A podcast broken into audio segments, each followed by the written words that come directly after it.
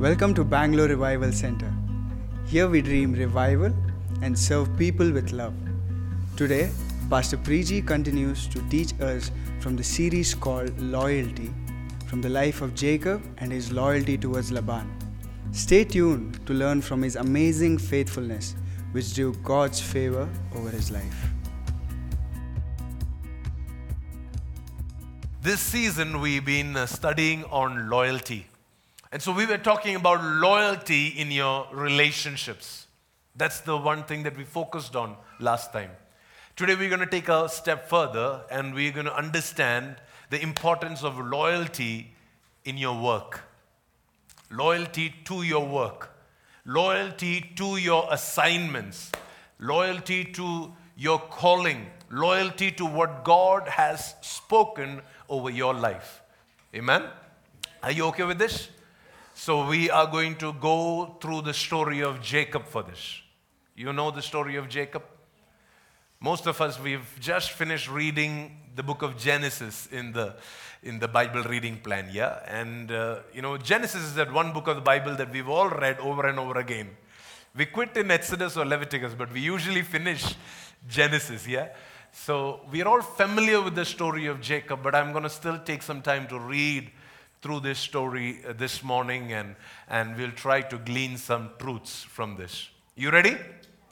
We'll go all the way from chapter 28 of Genesis to, I think, chapter 31. Chapter 28, verse, verse 13.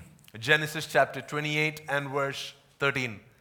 At the top of the stairway stood the Lord, and he said, I am the Lord, the God of your grandfather Abraham, and the God of your father Isaac.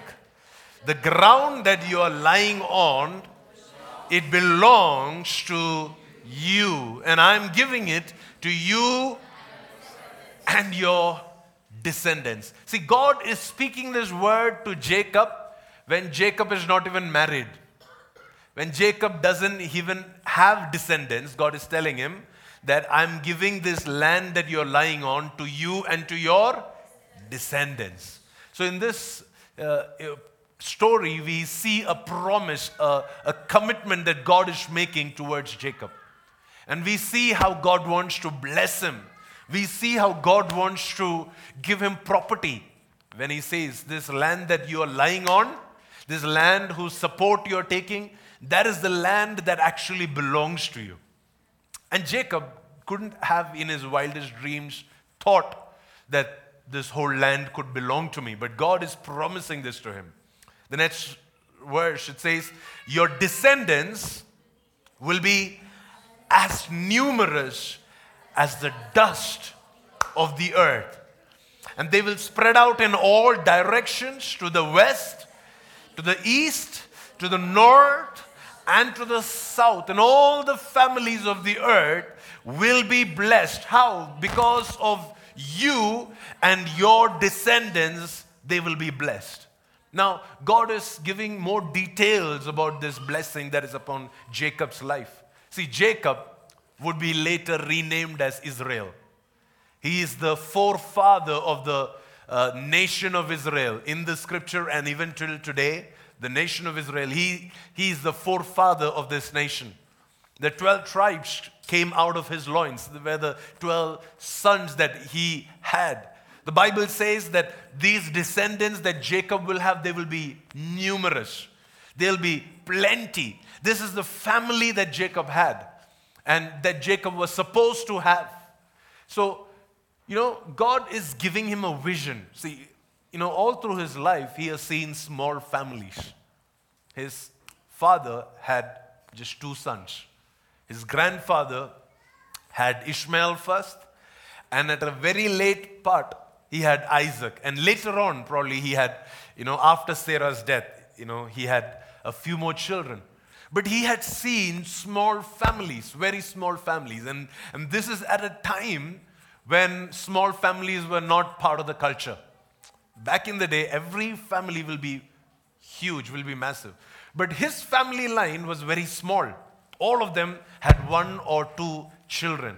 And yet, here we see God is saying, I'm going to make your descendants numerous. and they're going to spread all over to the east and the west and north and the south. And all the earth, all the families of the earth will be blessed because of you and your descendants. Verse 15. What's more, I am with you, Jacob. I'm going to be going with you, and I will protect you wherever you go. And one day I will bring you back to this land, and I will not leave you until I have finished giving you. Everybody say, giving you.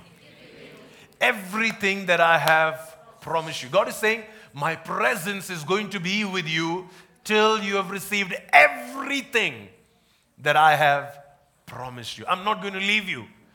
The presence is assured till the promise is fulfilled. And the very fact that the promise is not fulfilled is the assurance that the presence is still with me. Do you understand what I'm saying? God is saying that till the time the promise doesn't fulfill, my presence will go with you. I will make sure to get you everything that you need. The, then Jacob heard all these promises. This is in a dream. When he woke up, he set up a memorial in that place. This place was earlier called Luz and later called Bethel. It says, Then Jacob made this vow in verse 20 If God will indeed be with me and protect me on this journey, and if He will provide me with food and clothing, and if I return safely to my father's home, then the Lord will certainly be my God.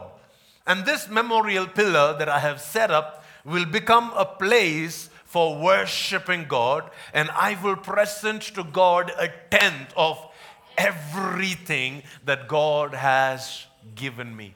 So he is now making a, a counter commitment to God. When God gave a commitment to him, when God made a promise to him, he didn't say, Oh, thank you, Lord. I'll see you whenever it happens. No, he's making a, a commitment in return. And he's saying, Now I'm going to devote my life to this, to this calling, to this promise that you have given me, to this revelation that you have given me. And I'm going to make sure to build a memorial right here where you spoke to me. And I'm going to give a one tenth, a tithe of everything that you give to me. Now, when we have an encounter like this, what is our natural, you know, uh, thing to do after that? To chill and say, wow, uh, God has given me so many promises. I'm, I'm excited to see this come through. We'll go tell everybody and say, you know what, there are these promises over my life. There are these blessings that God has uh, declared over my life. And, and we'll just sit and wait for God to make it come to pass. But here is Jacob. He's not saying, okay, God has promised and he will fulfill. He says, okay, God has promised, but now I am going to put things into place so that God can have the space to bless me. It's very easy for us to come to church week after week and receive promises from God, receive blessings from God, and just ask God, Where is all your blessings? Where is all the promises that you gave me? And not do anything about it. Through the week, we are waiting for God to fulfill His promises while we are doing nothing about it. And here is a Jacob. He's, he's not going to take it easy. He's not saying, okay, God, you promised, so I will just wait till the promises come true. He's saying, you've promised this, but this is what I'm going to do. I'm going to work hard. I'm going to be loyal to this calling, and I'm going to work hard till this is accomplished in my life. Do you want to read about the accomplishments? Okay, let's start from chapter 29 and verse 9. Okay? It says, Jacob was still talking with them when Rachel she arrived with her father's flock and she was a what and she was a shepherd jacob was in conversation with the local shepherds there were shepherds who were in uh, in in padan aram where he had reached he was by the well see the well in those days is the social media of today yeah what what see, do you know that all these guys, they got their spouses at the well, right? Yeah. Where did, where did, where did Rebecca, where did Isaac, Isaac's uh, servant get uh, Rebecca? Where did Jacob get Rebecca, uh, Rachel? Where did Moses get his wife? Most of the, see, you should understand, these guys, you know, what they did at the well was to socialize, was to engage in conversations. And here we are, we are not willing to go to the well, but we are hoping to get married. Yeah, we are not willing to do our work, and we are hoping that somebody will come to my house looking for me and, and wake me up. But you see that Jacob, he, he went to the well and he, because he had, he had heard a story about how Rebekah was brought for Isaac. So he, as soon as he reached the well, I'm sure this is the same well because this is the same place where Laban was. The same place where Rebekah and Laban was. So the Bible says when Jacob reached that well, he just stayed at the well. He engaged in conversations at the well long enough for him to meet Rachel. The Bible says that was the time when Rachel came. She was a shepherd, she came with the flock. Next verse. And because Rachel was his cousin, the daughter of Laban, his mother's brother, and because the sheep and the goats belonged to Uncle Laban, Jacob, you know what he did?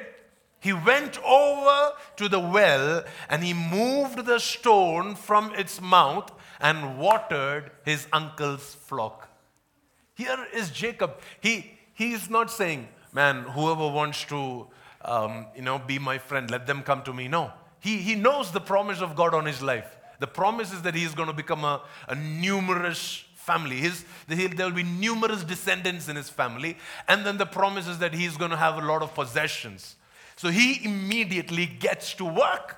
He says, okay, now I am going to start working. I know that nobody has promised anything in return. I mean, Rachel didn't say, okay, if you do this for me, I can make a nice meal for you, or eventually this can, hap- this can end up into marriage. No, no promises. There was absolutely no commitments. And yet, here was Jacob. He was willing to put in work. He went and he, the Bible says, he moved the stone and he began to feed his uncle Laban's flock. Jump to Genesis chapter 29, verse 14 and 15. It says, After Jacob had stayed with Laban for a month, how long did Jacob stay with Laban? For one month. Okay? It says, Laban said to him, You shouldn't work for me without pay just because we are relatives. Tell me how much your wages should be.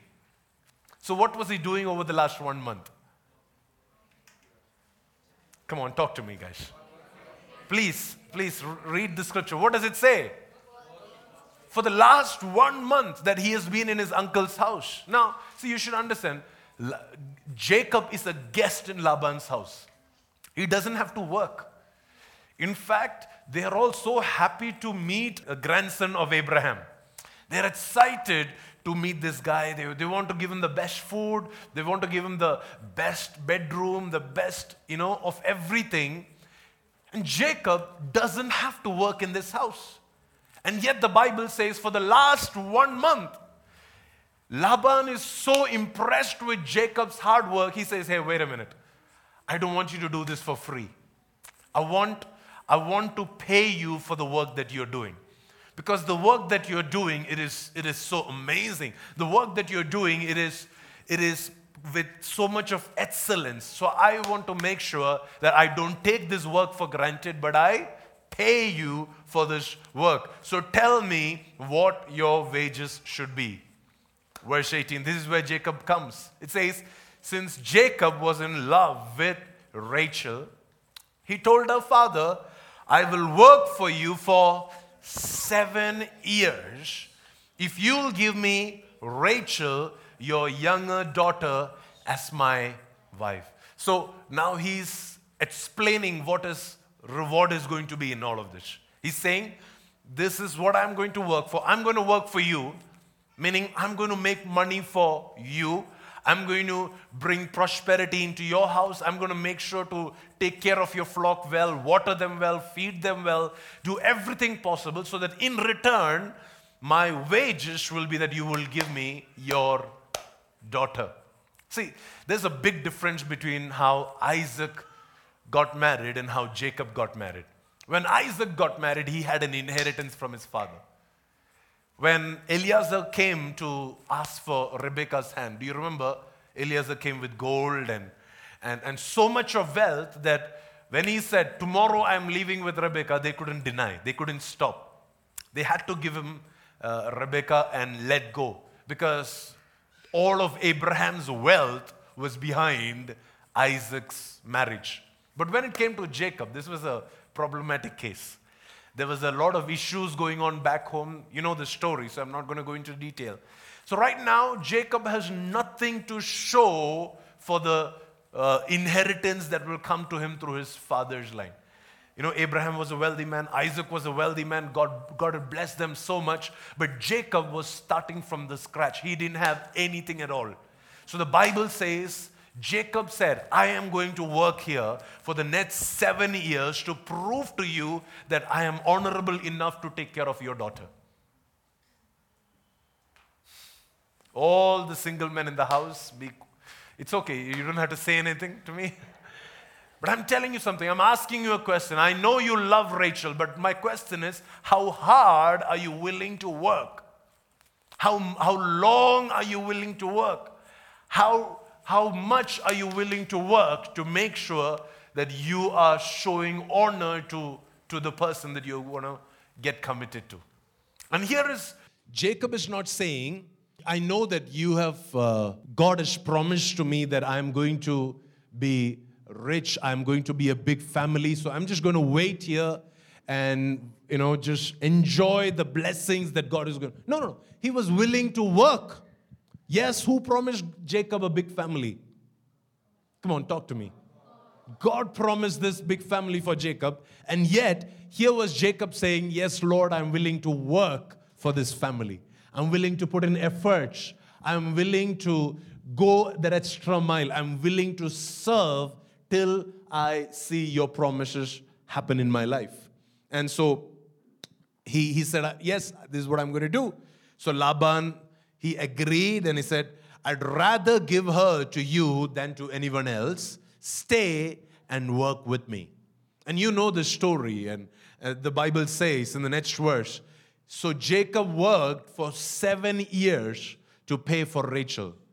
But his love for Rachel was so much that this seven years of hard work, to in Jacob's head, it looked, it felt just like a few days.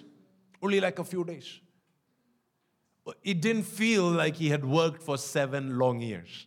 There, because there was so much of motivation in his head, because there were things that he knew that he is assigned to, he's called to. He, he knew that this is part of what God has promised and declared over his life. These seven years, he, he, he was not, you know, going through these seven years by cribbing about it, by crying about it, and by saying, oh, this is such a miserable thing. Why do I have to do all this? There was no complaining. It says that it, for him, because of the motivation behind it, for him, these seven years looked only like a, a few days. Amen? My desire this morning is that the Lord will give you a, a divine motivation for the work that you do. That you will not do work without understanding what you're working towards. You will not work without understanding what you're getting in return. That you will not work without understanding where the Lord is taking you. That when you work, you will know the Rachel that you're going to get in return. See, I'm talking in in parables because some of you, the Rachel may be a house. For some of you, that Rachel may be a property. For some of you, that Rachel may be a calling, an assignment, a ministry that God will give you in the next season of your life. Whatever it be, this is not something that Jacob already had. It was something that Jacob was working towards because he loved Rachel. So let me ask you this this morning what is that one thing that you have fallen in love with? What is the one thing that you're willing to work seven years for? What is the one thing in your life that drives, that motivates, that keeps you going day after day? And it's not an easy job working for Laban. We will see that in the next few verses. That we, we would think that if only I have a nice employer, no? I mean, I'm telling you, I will, I, if, if only this guy was a believer, man, my work would have been so easy. But you should see Jacob's story. This guy was a cheater. The guy he was working for, he used to cheat Jacob. And yet the Bible says the seven years of work looked like a few days for Jacob. Why? Because he, he was deeply, totally, solidly, completely committed to the work that he was doing, the Bible says. Then, you know, that seven years became 14 years because he married twice in the same family. And for the second wife, he had to work for another seven years. The Bible says after he finished working for 14 years, you know, there was a conversation between Laban and Jacob. The Bible says, Please listen to me, Laban replied. I have become wealthy, for the Lord has blessed me because of you.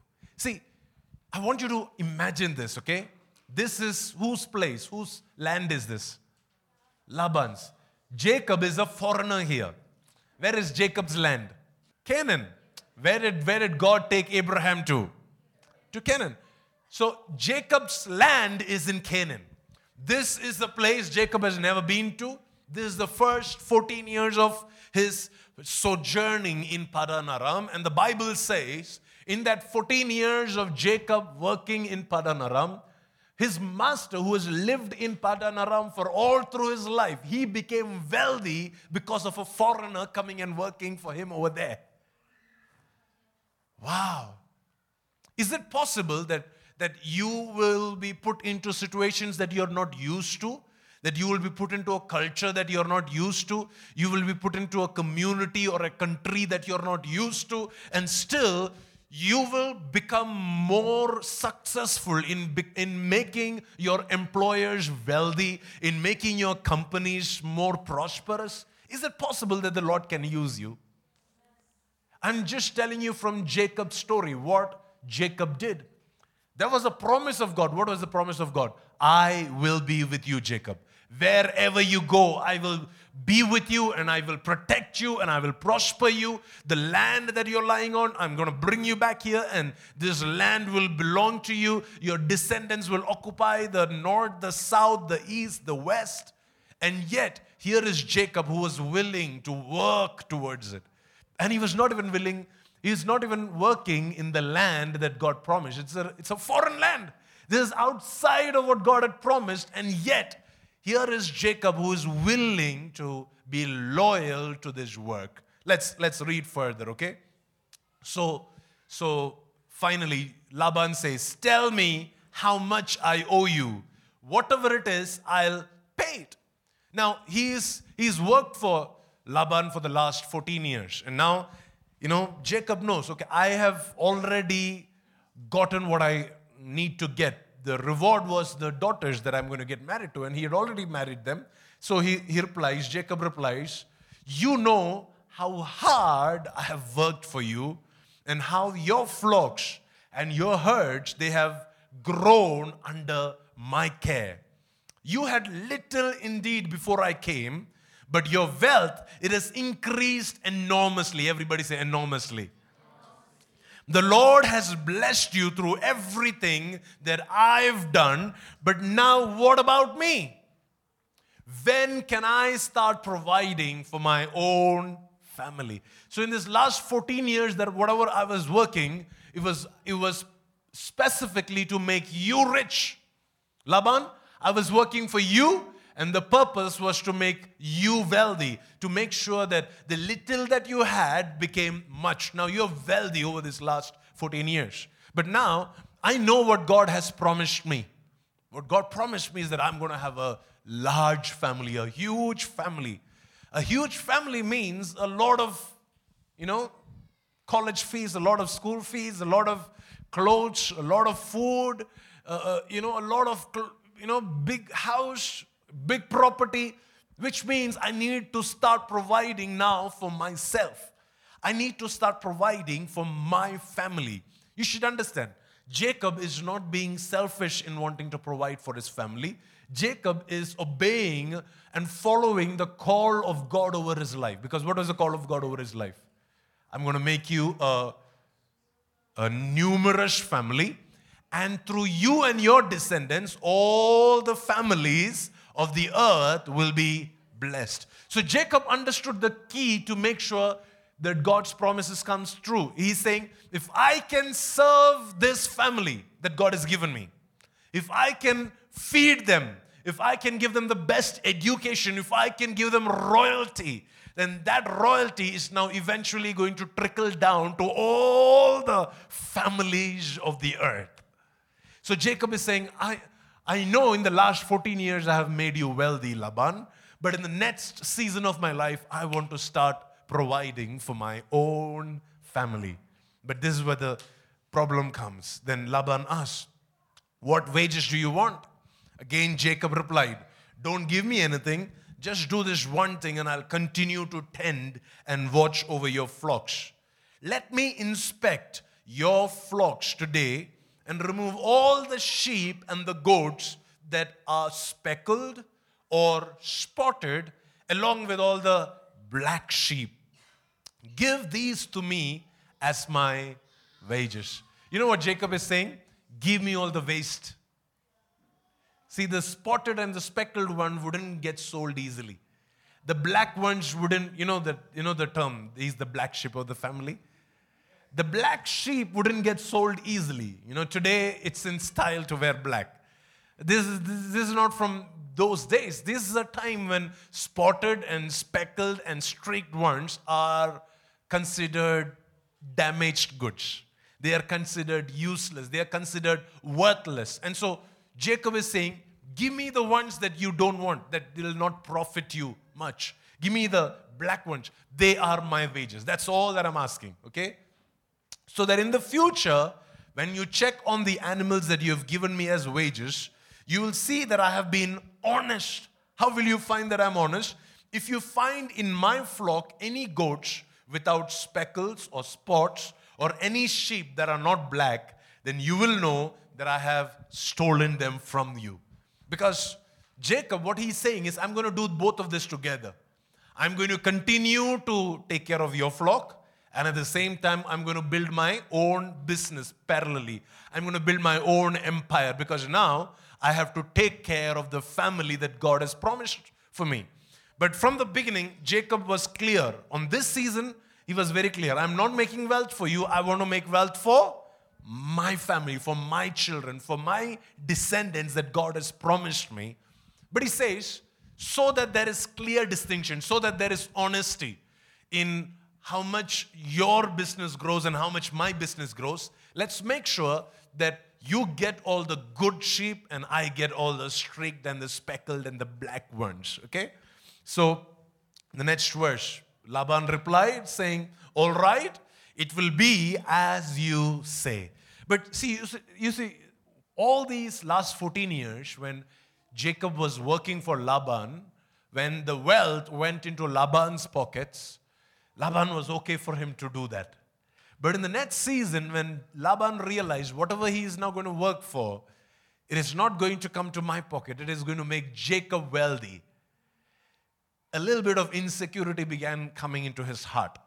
And this is what he did. It says, That very day, Laban went out and removed the male goats that were streaked and spotted, all the female goats that were speckled and spotted or had any white patches, and all the black sheep. He placed them in the care of his own sons. And you know what they did? These own sons, they took them a three days journey from where Jacob was. And Jacob, he had to stay and care for the rest of Laban's flock. Do you understand what is happening here? Please talk to me. Are you understanding what is happening here? Laban is saying yes to Jacob. When Jacob said, Okay, give me the waste, all the black, all the streaked, all the spotted, all the striped. You know what Laban says? Yes, I will give it to you. And behind Jacob's back, he goes and takes all of them off and puts them in the care of his sons. Now, all the sheep that is in Jacob's care, it is still the, the, the good ones, the, the healthy ones the white ones, the clear ones, the spotless, the speckless, you know, the, the perfect ones, yeah? Now, when they reproduce, they will give birth to the same colors. Yeah? Now, what, what Laban is doing is making sure that Jacob will never become wealthy. But see, this is something about Jacob. He was a hard worker. He was willing to work. He was, he was not somebody who will get discouraged because his boss cheated him. He was saying, It doesn't matter what you do, I'm going to be honest and I'm going to be uh, committed and I'm going to work till the calling on my life, till the assignment on my life, till the promises of God on my life, all the prophecies that I've received, till I see them come to pass. I'm willing to work towards it. See, it's very easy for me to say, you don't have to do anything, God will make everything come to pass. You just have to chill and relax and go to party and come out and sleep as long as you want and do whatever it takes and, and God will take care of you. But, but here is Jacob saying, No, I know what God has said, but I'm willing to put hard work towards bringing it to pass. I'm willing to do something about it. I'm, I'm willing to go out and work. I'm willing to go out and, and, and invest. I'm willing to go out and, and risk everything that I have so that the promises of God for my life will be fulfilled even through my hard work. So Jacob was saying, I'm going to be loyal to my work. I'm going to be committed to my work. I'm going to be faithful to my work. So this is what the Bible says. Are you ready for this? This is where the magic begins, okay? In Genesis chapter 30 and verse 37, it says, Jacob, he took some fresh branches from poplar, almond, and the plane trees and peeled off the stripes for bark, making white streaks on them. Where is he doing this? On branches of wood, not on the sheep, He's doing this in the branches of wood. He's making all the stripes and the spots and the patches that the sheep should have. He's doing it on the branches.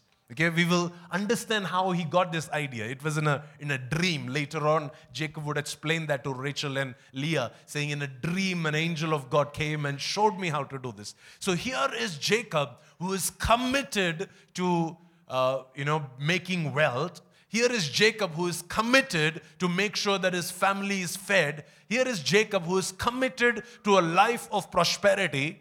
And now, what does God do? God comes and gives him an idea in a dream.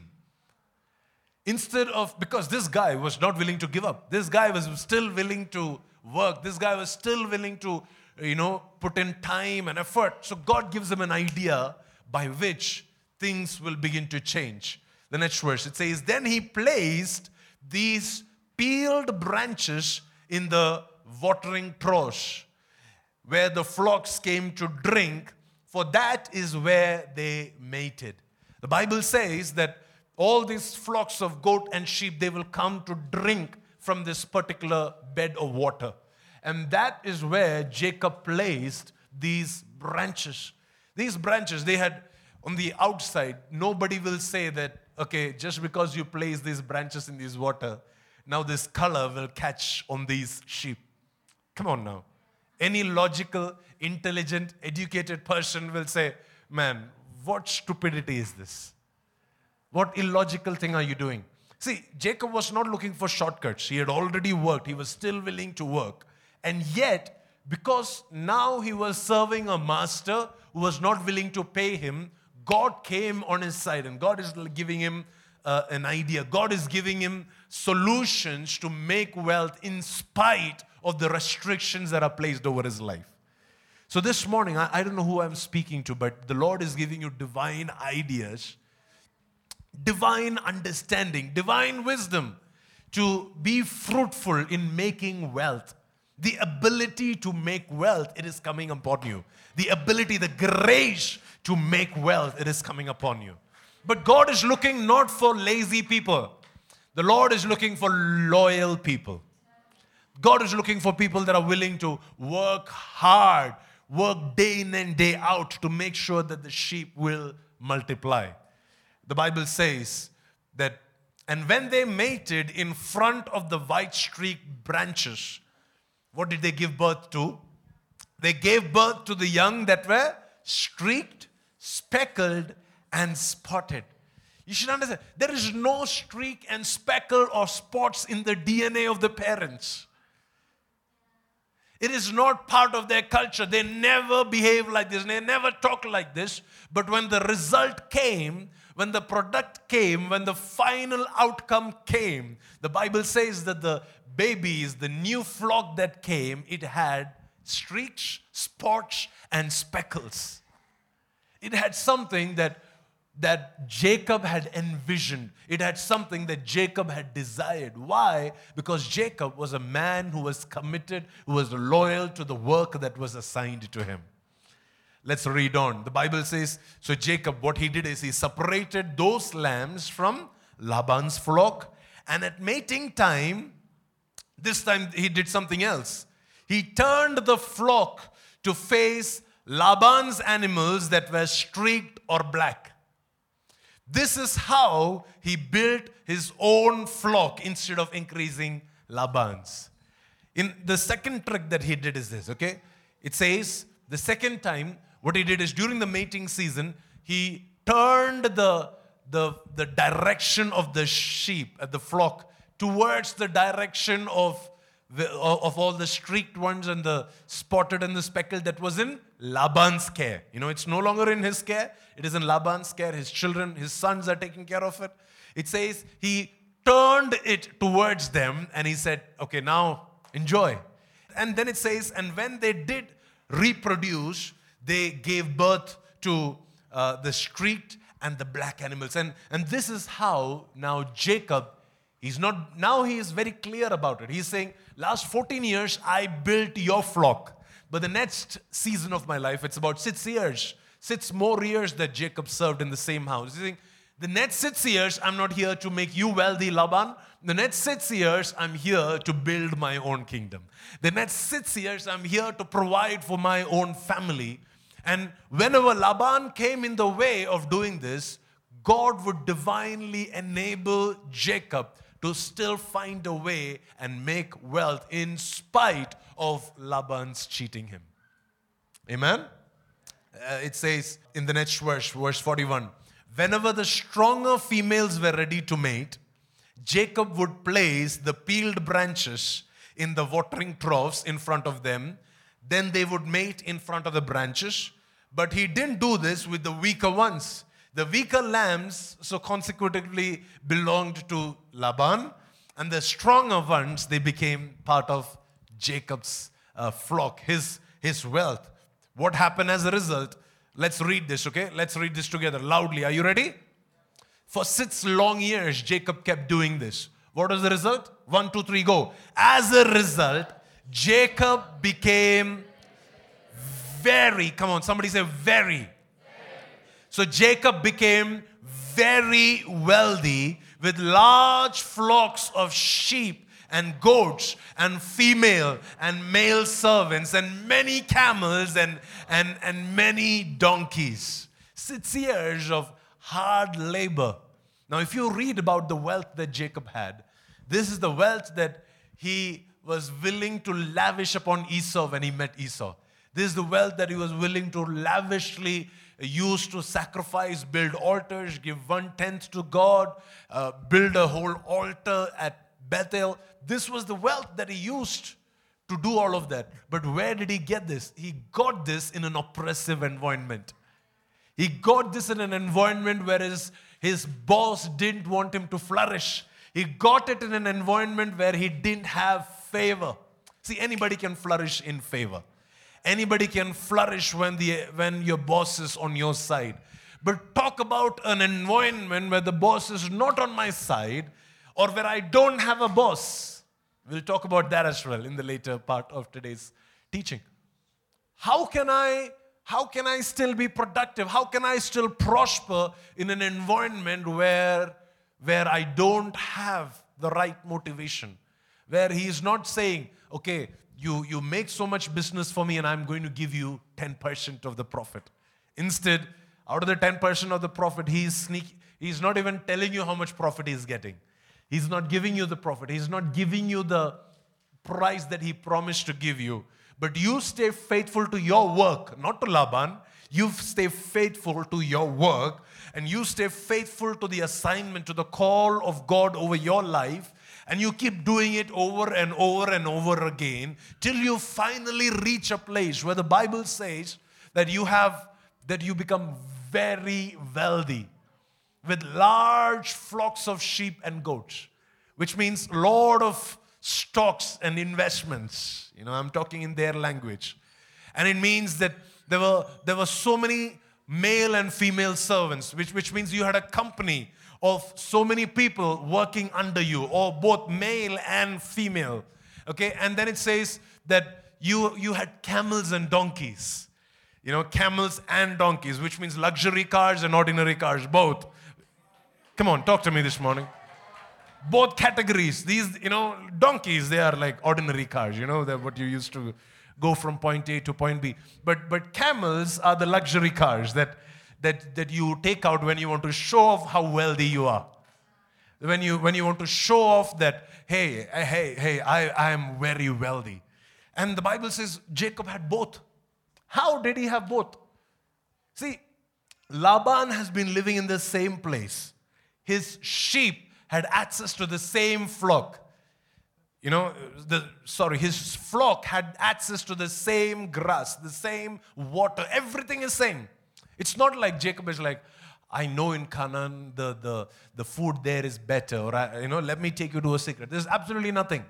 And yet, in the 14 years that he served Laban, the Bible says his, his because of his commitment to his calling, the wealth of Laban became enormous. The next six years, when he said, Okay, now I'm going to take care of my own family, now I'm going to build my own wealth, the Bible says Jacob himself, the same way that Laban became a wealthy man, Jacob himself became a wealthy man. Jacob himself had large flocks of sheep and goats, male and female servants, camels and donkeys. Then the Lord said to Jacob, Return to the land of your father and, and grandfather and to your relatives there, and I will be with you. So, you know what he did? He called Rachel and Leah. It says in chapter 31 and verse 4, he called them to the field where he was watching his flock. Then he said to them, This is what I have noticed that your father's attitude it, has changed towards me He's, he doesn't talk to me in the same way he doesn't feel the same anymore but the God of my father, he has still been with me. Can this be your revelation in this season? Yes, my boss's attitude has changed, but the God of my father, the God of my pastor, the God of my church, the God of Abraham, he has still been with me. Yes, I don't have favor with Laban, but God is still on my side. He says, verse 6, let's hear Jacob's testimony. The reason I'm reading this out is so you can embrace this and you can say, I'm willing to do the same thing for my Rachel. Yeah? I'm willing to do the same thing for the call, for the promises of God over my life. He says, You know how hard I have worked for your father, but he has cheated me, changing my wages 10 times. But in spite of all of that, God has not allowed him to do me any harm. For if he said, The speckled animals will be your wages, the whole flock began to produce speckled young. And when he changed his mind and said, Hey, the striped animals will be your wages, the whole flock produced striped young. In this way, God has taken your father's animals and he has given them to me. And then he's explaining the, the, the place where he got his inspiration. Okay, read it further. One time during the mating season, I had a dream and I saw that the male goats that were mating with the females were streaked, speckled, and spotted. Not in the natural.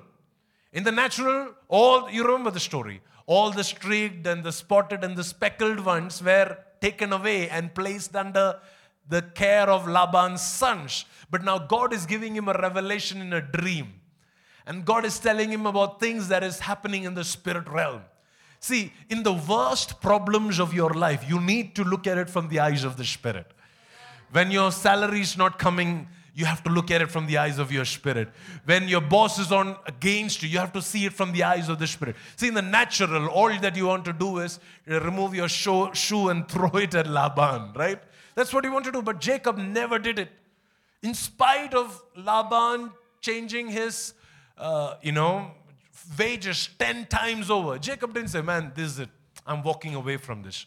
Jacob said, I'm going to I'm going to be faithful to my work and I'm going to stay put and I'm going to make sure that I work for the call of God over my life. And it says that in the dream he saw this. Then in my dream, the angel of God said to me, Jacob. And I replied, saying, Here I am. The angel said, Look up, and you will see that only the streaked, the speckled, and the spotted males are mating with the females of your flock. For I have seen how Laban has treated you. See, some of you, you need to begin to celebrate injustice being done towards you. Yeah. Sometimes God has to allow injustice to be done towards you so He can bless you. Sometimes God has to allow somebody to mistreat you so He can treat you better and vindicate you in front of them. So, so in this season, instead of complaining and, and saying, God, take all my problems away, just start beginning to thank God for the problems. Because some problems by some Labans in your life will set you up for greater blessings. It'll set you up for greater prosperity. It will set you up for greater victories. It will set you up for greater possessions in the spiritual and even in the natural. That's how it works. It says in the book of Exodus, the more Pharaoh and the Egyptians they oppressed Israel, the more they grew, the more they multiplied, the more prosperous they became, the more wealthy they became. And here is the here is Jacob's testimony. For for the angel is saying, "For I have seen how Laban has treated you." Amen.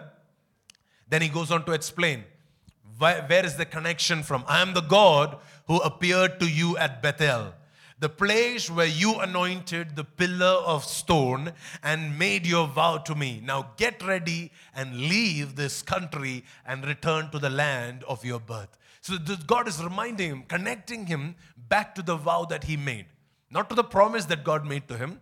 God is reminding him, see, because you wanted to give me one tenth of everything, because you wanted to serve me, because you said, This God will be my God.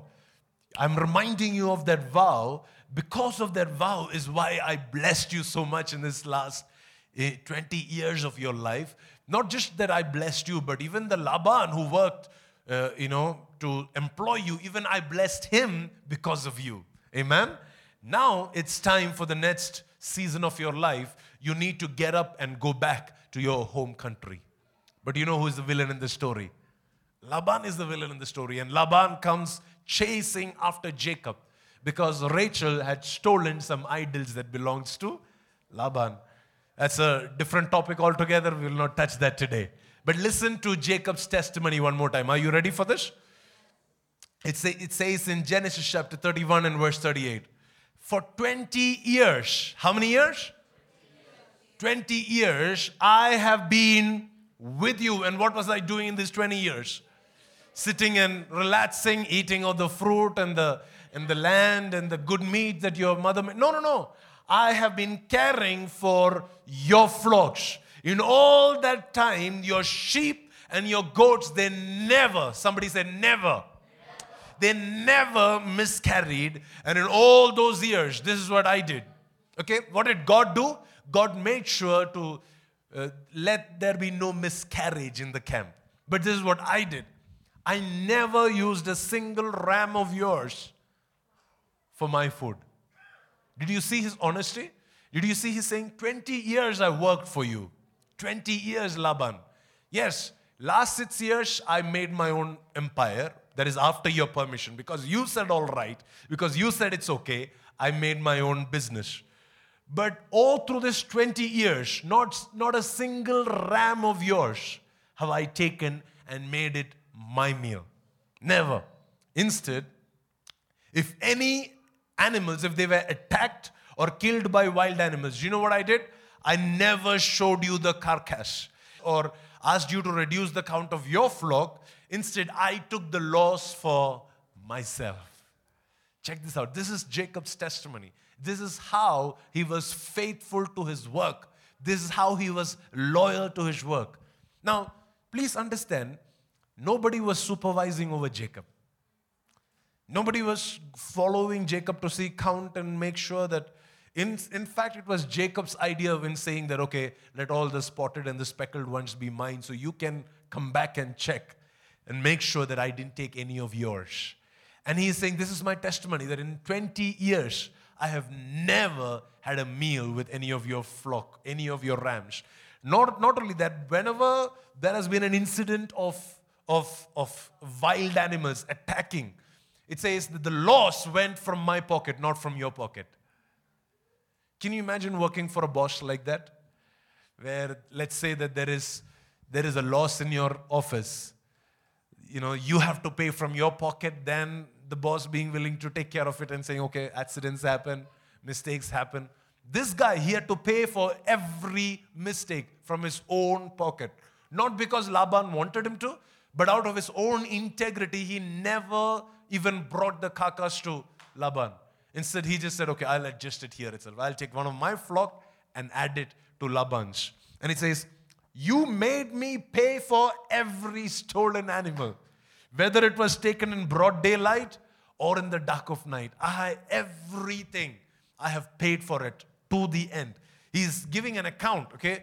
He didn't want to, but because Laban came chasing after him, now he's giving an account for the hard work that he did. The next line. Ready? All the brothers and sisters, read it together, okay? I worked for you when? Through the scorching heat of the day and through cold and sleepless nights. I worked for you, Laban. This is my testimony. I worked for you through the scorching heat of the day and through the cold and the sleepless nights. Man, I, I pray that some of us can testify this about our work. I know that work doesn't sound like a very, very spiritual topic to preach on on a Sunday morning. But God is calling us to a season of loyalty. God is calling us to prosperity. God is calling us to increase. But the path to that prosperity is loyalty to our work.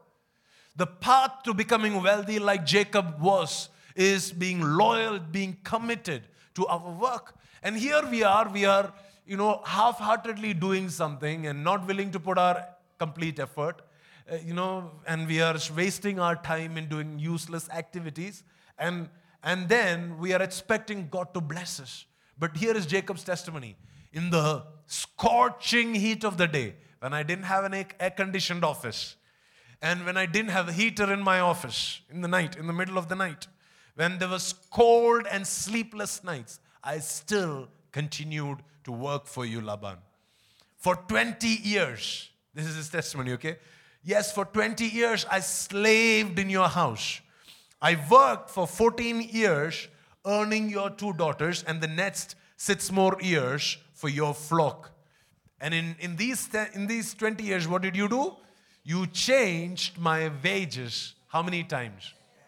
You changed my wages 10 times. So he's saying, Man, God has seen how you mistreated me, and it is God who blessed me so far. It is God who gave me the ability to make wealth in spite of all that you did, in spite of all the uh, harsh ways in which you treated me. But this morning, we are, we are declaring that all of these job profiles will become a spiritual calling. That this will become a spiritual worship. That, that we will do this not for, not just because we don't have anything else to do, but this will become spiritual in nature. See, the first person in the Bible to be filled with the Holy Spirit was not somebody who had to preach the gospel. It was not somebody who had to heal the sick.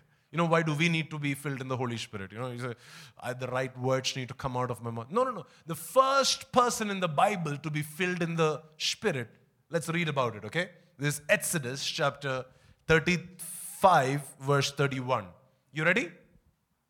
Read it one, two, three, go. The Lord has filled. Everybody say, filled. Bezalel with the Spirit of God, giving him great wisdom, ability, and expertise in all kinds of crafts. Whatever crafts we called out just now, yeah? God is saying, I filled. See, in the Old Testament days, filling of the Holy Spirit was not for everybody. Some prophets and some teachers and some, uh, you know, kings, the Holy Spirit will come upon them. Not fill them, just come upon them for a particular assignment. Once the assignment is done, the Spirit of God will leave. But there was this one man, the first person that the Holy Spirit filled him from the top to bottom. Do you know what that was for? It was not for spiritual reasons. It was for crafts, for creativity, for innovation, for him to be able to see the spotted and the streaked and the, and the, and the specked ones even when there was nothing. For him to go and cut off the branches and, and, and in the midst of all the injustice and lack of favor that his boss was doing to him, here was a man who had the eyes of the Spirit, who was, the, who was filled in the Spirit, who could make something good come out of this. It says, this is what Bezalel had. He had wisdom. Somebody say, I receive wisdom this morning. Yeah, I, I receive ability. Come on. And I receive the expertise. Yeah, you, you will not just be an ordinary IT analyst. You will not be just one of the teachers. No, you will not just be one of the HRs. No, you will be an expert in your field in Jesus' mighty name. When people look at you, they have to say, This man, he is not the same. There are so many pastors in my city, but he is not the same. He is an expert, he has expertise. See, the same way, you know, this morning when I have to bring this word to you, I spent hours preparing and praying and, and, and, and waiting upon the Lord. My, my prayer is that when you go to work, you will go with the same thing. Why? Because what my, my calling is to be a pastor. My assignment, my work is to be a pastor. And this is the effort, the work I will put in to become, to, be, to do a good job at becoming a pastor to you. Can you do the same thing with your assignments? Yeah, can you, when you, when you, before you log into work, can you ask the Holy Spirit to fill you afresh? Not so you can prophesy, not so you can heal the sick, but so you have the wisdom, the ability, and the expertise in all kinds of crafts. All kinds of crafts. There is nothing that the Holy Spirit cannot teach you. There's nothing that the Holy Spirit cannot uh, give you ability or, or wisdom or understanding for. Nothing. Nothing that is outside. You know, God is not just here running a school for pastors and prophets. No. God is raising skilled businessmen. Ah, God is raising creative software developers. Oh, God is raising therapists, counselors, you know, those academicians, those that will change the face of our nation. God is birthing them from where? From the church. You and I, when we are loyal, when we are willing to be faithful to the call of God over our lives, you know, we, we pray. We know God has told us that He will use us for revival. But not every revival comes with preaching. Certain revival comes when you when you when you develop a nice software. Yeah, certain revival comes when when you when you're faithful in your calling as a good chef. Certain revival comes because you you you take your your your profession as a teacher as your calling. And you say i'm not doing this as a as a means to get money. I'm doing this as a as a means to bring forth the call of god over my life. I'm doing this because i know the promises of god over my life. Jacob he, he didn't do this because he needed wealth because all he needed to do was go back to his father's house and there is a lot of wealth waiting for him but because god had promised that i'm going to be with you jacob said i need to work man I cannot just sit and relax and just hope that everything will be all right in the right time. No, I'm going to work in the in the scorching heat of the day and in the sleepless cold nights I'm going to work. When I'm cheated, when I'm mistreated, I'm still going to work. when, when things are in my favor, when things are against me, I am still going to work. When I have supervisors that are after me to get the sale done, I'm going to work. When I don't have supervisors, when I don't have bosses over my life, or when I don't have anybody checking upon me, I'm still going to do the work. I want to teach you something from Proverbs. Are you ready for this? Okay, this is Proverbs chapter 6 and verse 6. Are you ready to call each other some names? Okay. This is, this is where you get to take out all your frustration, okay? Look at your neighbor and say, Take a lesson from the ants, you lazy bones. This is scripture. This is scripture. You're, you're, you're just confessing scripture, okay? If they, they get upset with you, just say it's in the Bible, brother. What can I do? I'm so sorry. Says, take a lesson from the ants, you lazy bones. Learn from their ways so that you can become. Somebody say, I want to become wise this season. Yeah. He says, verse 7 though they have no prince, though they have no governor, though they have no ruler, meaning they don't have a supervisor calling to check how much, how much, how much sale has happened today. How did you spend morning to noon? You know, did you did you did you read your Bible? Did you have you you know you know, talk to some souls or have you been discipling anybody? Nobody is checking on them. Okay? They have no governor, they have no ruler, they have no prince over them, no boss over them. No, and still it says there's nobody to make them work. For, for Jacob, they, he had a Laban over him who, had, who would make him work. Who the Bible says when something was stolen, he would make him pay from his own flocks. Okay, but here is the ants. They have no ruler, no governor, no prince to make them work. And yet, read about them. The next verse it says, Yet they labor hard all summer. What do they do? They are gathering food for the winter. Oh my God. Do you know? I, I don't know. What is the lifespan of an ant? What is the lifespan of an ant? What is the guarantee that this ant that is working so hard to gather food in summer will be alive in the winter. Come on, talk to me this morning. What is the lifespan of an ant? Like if a, one to three years, the queens live up to 30 years. But do you know in this hard labor, when they are like really working hard, going from one room to the other, they're gathering food, they have no guarantee that they'll come back alive. They have no guarantee that, you know, that, some, that these guys are actually going to eat the food that they are storing up.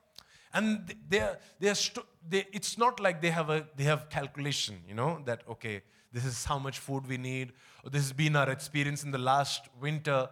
Nothing like that. I mean, human beings, we are reasonable people, right? We know, okay, this is what happened during the last lockdown.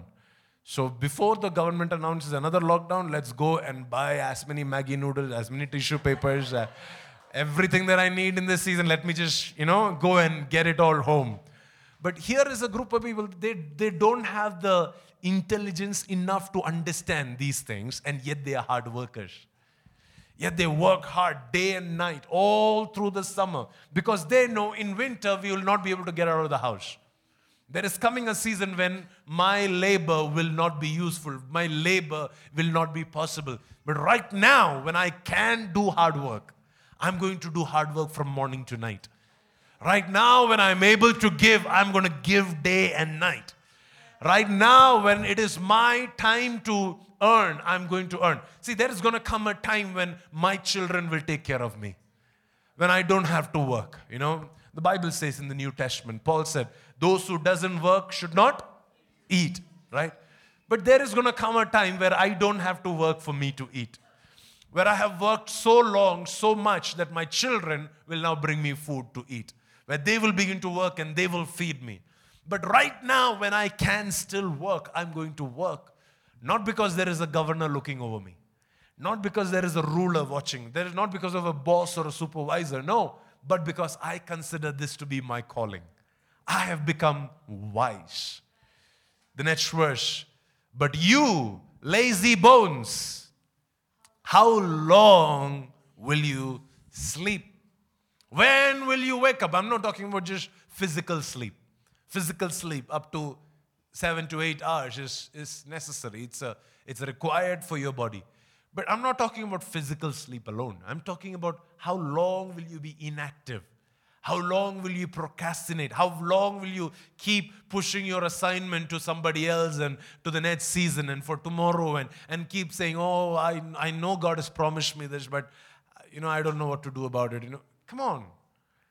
Do you just look around? You know, is there any Rachels who is struggling to move the rock on the head of the well? Go and help them. Before you get your own property, before you get your own business, go into somebody else's business and help them free of cost. Yeah. The first season of Jacob's ministry, his work, he worked free of cost.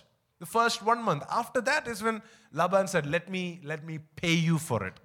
So till the time that you, you are not paid for it, do it free of cost. Don't take any, any, any salary. Don't take anything. Just go and work. But don't allow laziness to be your culture. This is a season where we have to become loyal to the work, to the assignments over our life. Verse 10 A little extra sleep, a little more slumber, a little folding of the hands to rest and then poverty will pounce on you like a bandit, and scarcity will attack you like the armed robber. This is not going to be the story of anybody in this church because this is going to be a hard-working church. This is a church that knows how to work in the mornings and in the nights. This is a church that knows how to work hard all through summer so that in the winter we will receive and experience the harvest. Amen? Another verse, Proverbs chapter 10, verse 4. Lazy people are soon poor. But this is what hard, hard workers get. Hard workers get rich. Any hard workers in the house? Any hardworking IT analysts, any hardworking software developers, hardworking chefs, hardworking teachers, hardworking HRs.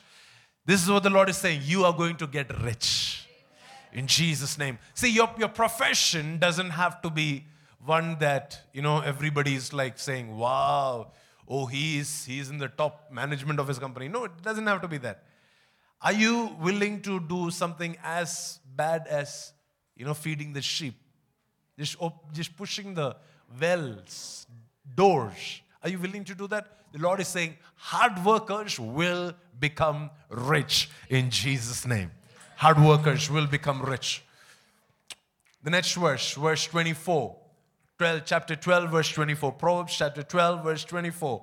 It says, Work hard and become a leader. Be lazy and become a slave. So there are two options that you have. You can be lazy and you can be on a salary for the rest of your life. On the other, ha- on the other hand, you can begin to work hard so much that your boss says, now you can have a stock in the company, guys. Now, now you don't have to be just, you know, a slave to me. Now, why don't you take my spotted and the speckled ones and now you build your own business? Now you go and make some money for your own self, man. You know, I it says hard workers, they, they don't remain slave forever. See, Jacob did, did slave for 20 years, but he didn't remain slave forever he continued to work so hard that ultimately that hard work made him a leader now. That hard work gave him dominion. That hard work gave him authority. That hard work gave him that influence over his field. So, like I said earlier, you're not just not going to be an ordinary person in your company. You're going to be an expert. You, you will have expertise. You, when they need a man of God, to fix the economic crisis in Bangalore, they will look to you. Oh, when they need a man of God to, to fix the problems in their company, they will come to you. When there is a lot of people losing jobs and, and, and giving up on their you know, companies, they will come to you and say, Hey, can you teach me business organization? Can you come and just consult in my office and just and just give me some wisdom, some ability that you have from God. The, the Spirit of God who has filled you with wisdom, ability, and expertise. Can you give that here to my company? You will become a leader in Jesus' mighty name. So, the first blessing is that you will become rich. The second blessing is that you will become a leader. Are you ready for the third one? This is powerful, okay? Read it. Okay, it says Proverbs 22, verse 29. Do you see any truly competent workers, meaning those that have good wisdom, ability, expertise? It says, they will serve kings rather than working for ordinary people. Wow. I hope that you will catch this revelation on your own. I don't want to tell you what this kings would mean. I don't want to tell you where kings are present. You know, kings are not in the world. You know that we are the kings and the priests. The ultimate blessing is that you will serve kings, not ordinary people. Yes, God wants to give you riches. Yes, God wants to make you an expert, a leader in your field. But even more, yes, God wants you to serve kings and not ordinary people. You know, I, I really appreciate the, the, the school that my wife works for. The school, their, their calling is, to, is not to make money. Their calling is to really, you know, raise a generation of God-fearing people. And, and I, I think that that's, that's, that's awesome. That if you can end up working for a company, end up working for a system, end up working for a ministry or an organization that activate divine kingdom principles. There are kings and priests, there are kings and lords here on the earth. It is not meant for ordinary people. See, let me, let me tell you this. If you failed in your corporate, don't come and say, I will work for the church. Somebody said, ouch. And let that sink in. What does it say? Competent workers. The church doesn't want ordinary workers. The church needs competent workers. The church wants the cream, the best of everything. Please don't give the waste, the leftovers, what, what, what your boss doesn't want, what your corporate doesn't want. Don't bring it to church. No, no, no. When you come and give, when you want to serve the king, when you want to serve the kings, you have to bring the best. This is the ultimate blessing that I can give you this morning. The first thing is that you will, of course, become rich. When you're a hard worker, you will become rich. The second is that you will become an expert and a leader in your field. And the third is that you will become a servant to kings and not to ordinary people alone. That your, your company will have a kingdom principle. Your company will be working, your organization, your business, wherever the Lord will allow you to serve, whatever you will birth, it will be a kingdom organization that brings the kingdom of God here on the earth. Somebody said an amen. amen. Wow, let, let me read a few more verses before I finish. Galatians chapter 6, verse 4. I want you to read all these verses together. Okay, one, two, three, go. Pay careful attention to your, not your neighbor's work, but to your own work, for then you will get the satisfaction of a job well done, and you don't need to compare yourself to anyone else. Amen? Amen. Self explanatory. What does it say? You need to pay attention to to your own work. So every day, make sure, even if your boss doesn't check, you go and check your work and say, How well did I do this work? Even if there is no review on your work, you review your own business, your own work, how much profit you brought into the company. You review it, pay attention to your own work so that you will have some job satisfaction. Job satisfaction is a biblical principle. What does it say? So that for that, that you will get the satisfaction of a job well done. This is the promise. God is saying when you pay attention to your work, you will get job satisfaction. The next verse, verse uh, 7 of Ephesians chapter 6. Ready? One, two, three, go. Work with enthusiasm as though you were working for the Lord rather than for people. Wow. If you'll go back and say, Man, I have a Laban over me, I have a Pharaoh over me, but, but I'm going to work like I work for Jesus. I'm going to wash this guy's feet like I'm washing Jesus' feet. I'm going to build this app, build this website the way that I'm doing this directly for Jesus. Yeah, that's how I'm going to do this. And when I do this long enough, I know that someday I will my competence will make me work for kings. But right now I have to prove my competence in working for Laban. And ultimately that will give me my loyalty here will give me promotion to work over there. Jesus said it like this. I know it's in the context of ministry, but I'm also going to apply it in terms of everyday work. Jesus said, The harvest is great, but the workers are few. The harvest is great, meaning the wealth is great. The returns are awesome. You know, I, I, read, I read to you, you'll become rich, you will become a leader, you'll become an expert, you will serve kings. The returns are big, the harvest is great, but hard workers, few. Laborers are very few. Everybody wants a governor, a supervisor to boss over them. But today the Lord is saying, Will you do a good job with what I have already entrusted into your hands? With the little that I have given you? Will you pay close attention to it? Will you work with enthusiasm? Will you work day and night? Will you be loyal to your work?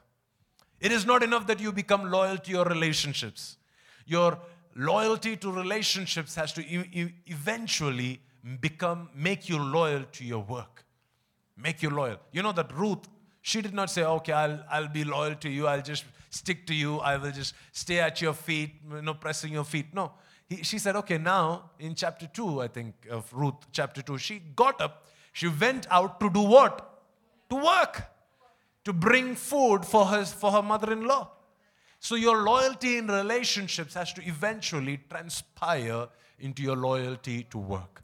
And Jesus said, hey, it's in Matthew chapter 25 and 21.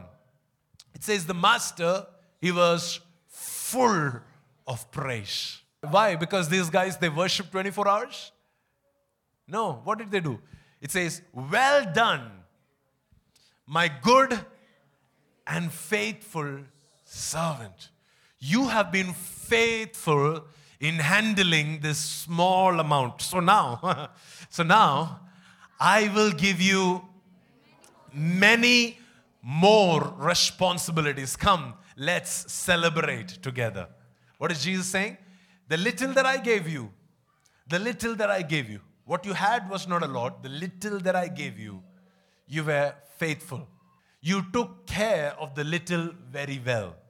You did everything possible to give you a hundred percent in the little. And because you did that, I am going to give you even more.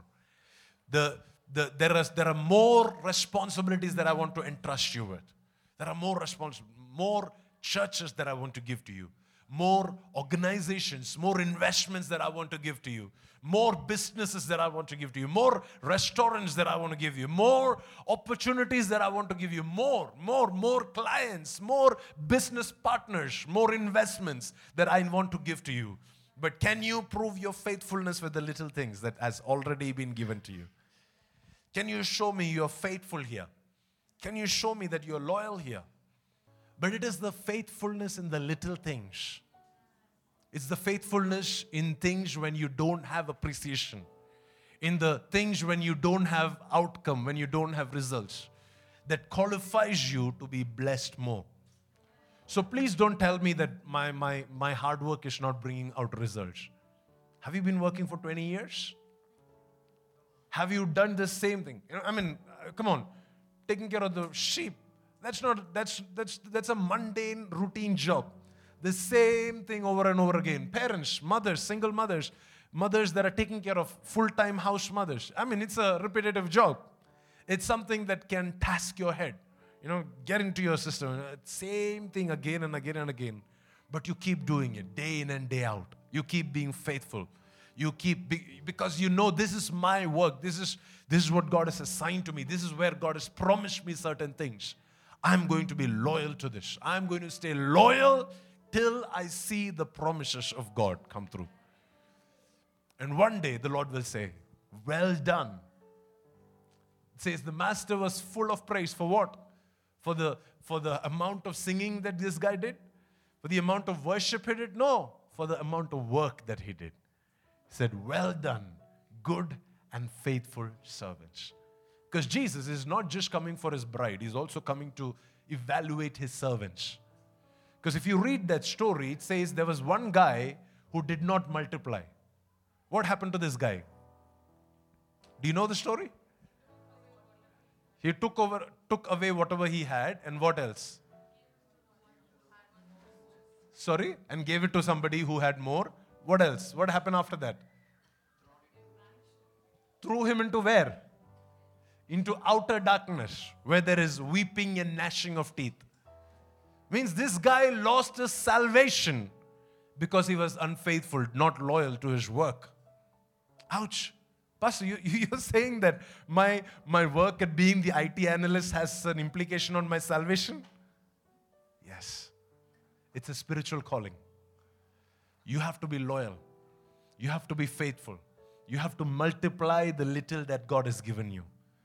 Don't wait for God to all of a sudden open up heavens over you and you become the CEO of the company. No. The little that God has given you. What is the what are you doing with the little that God has given you? So this week can we can I can I get some text messages in the middle of the night of people that are saying, "Ah, pastor, I've been working 18 hours today." I, because I'm, I'm committed to what I'm doing. I want to see my company flourish. Yeah, they don't, they don't celebrate me, but I want to see this company become wealthy.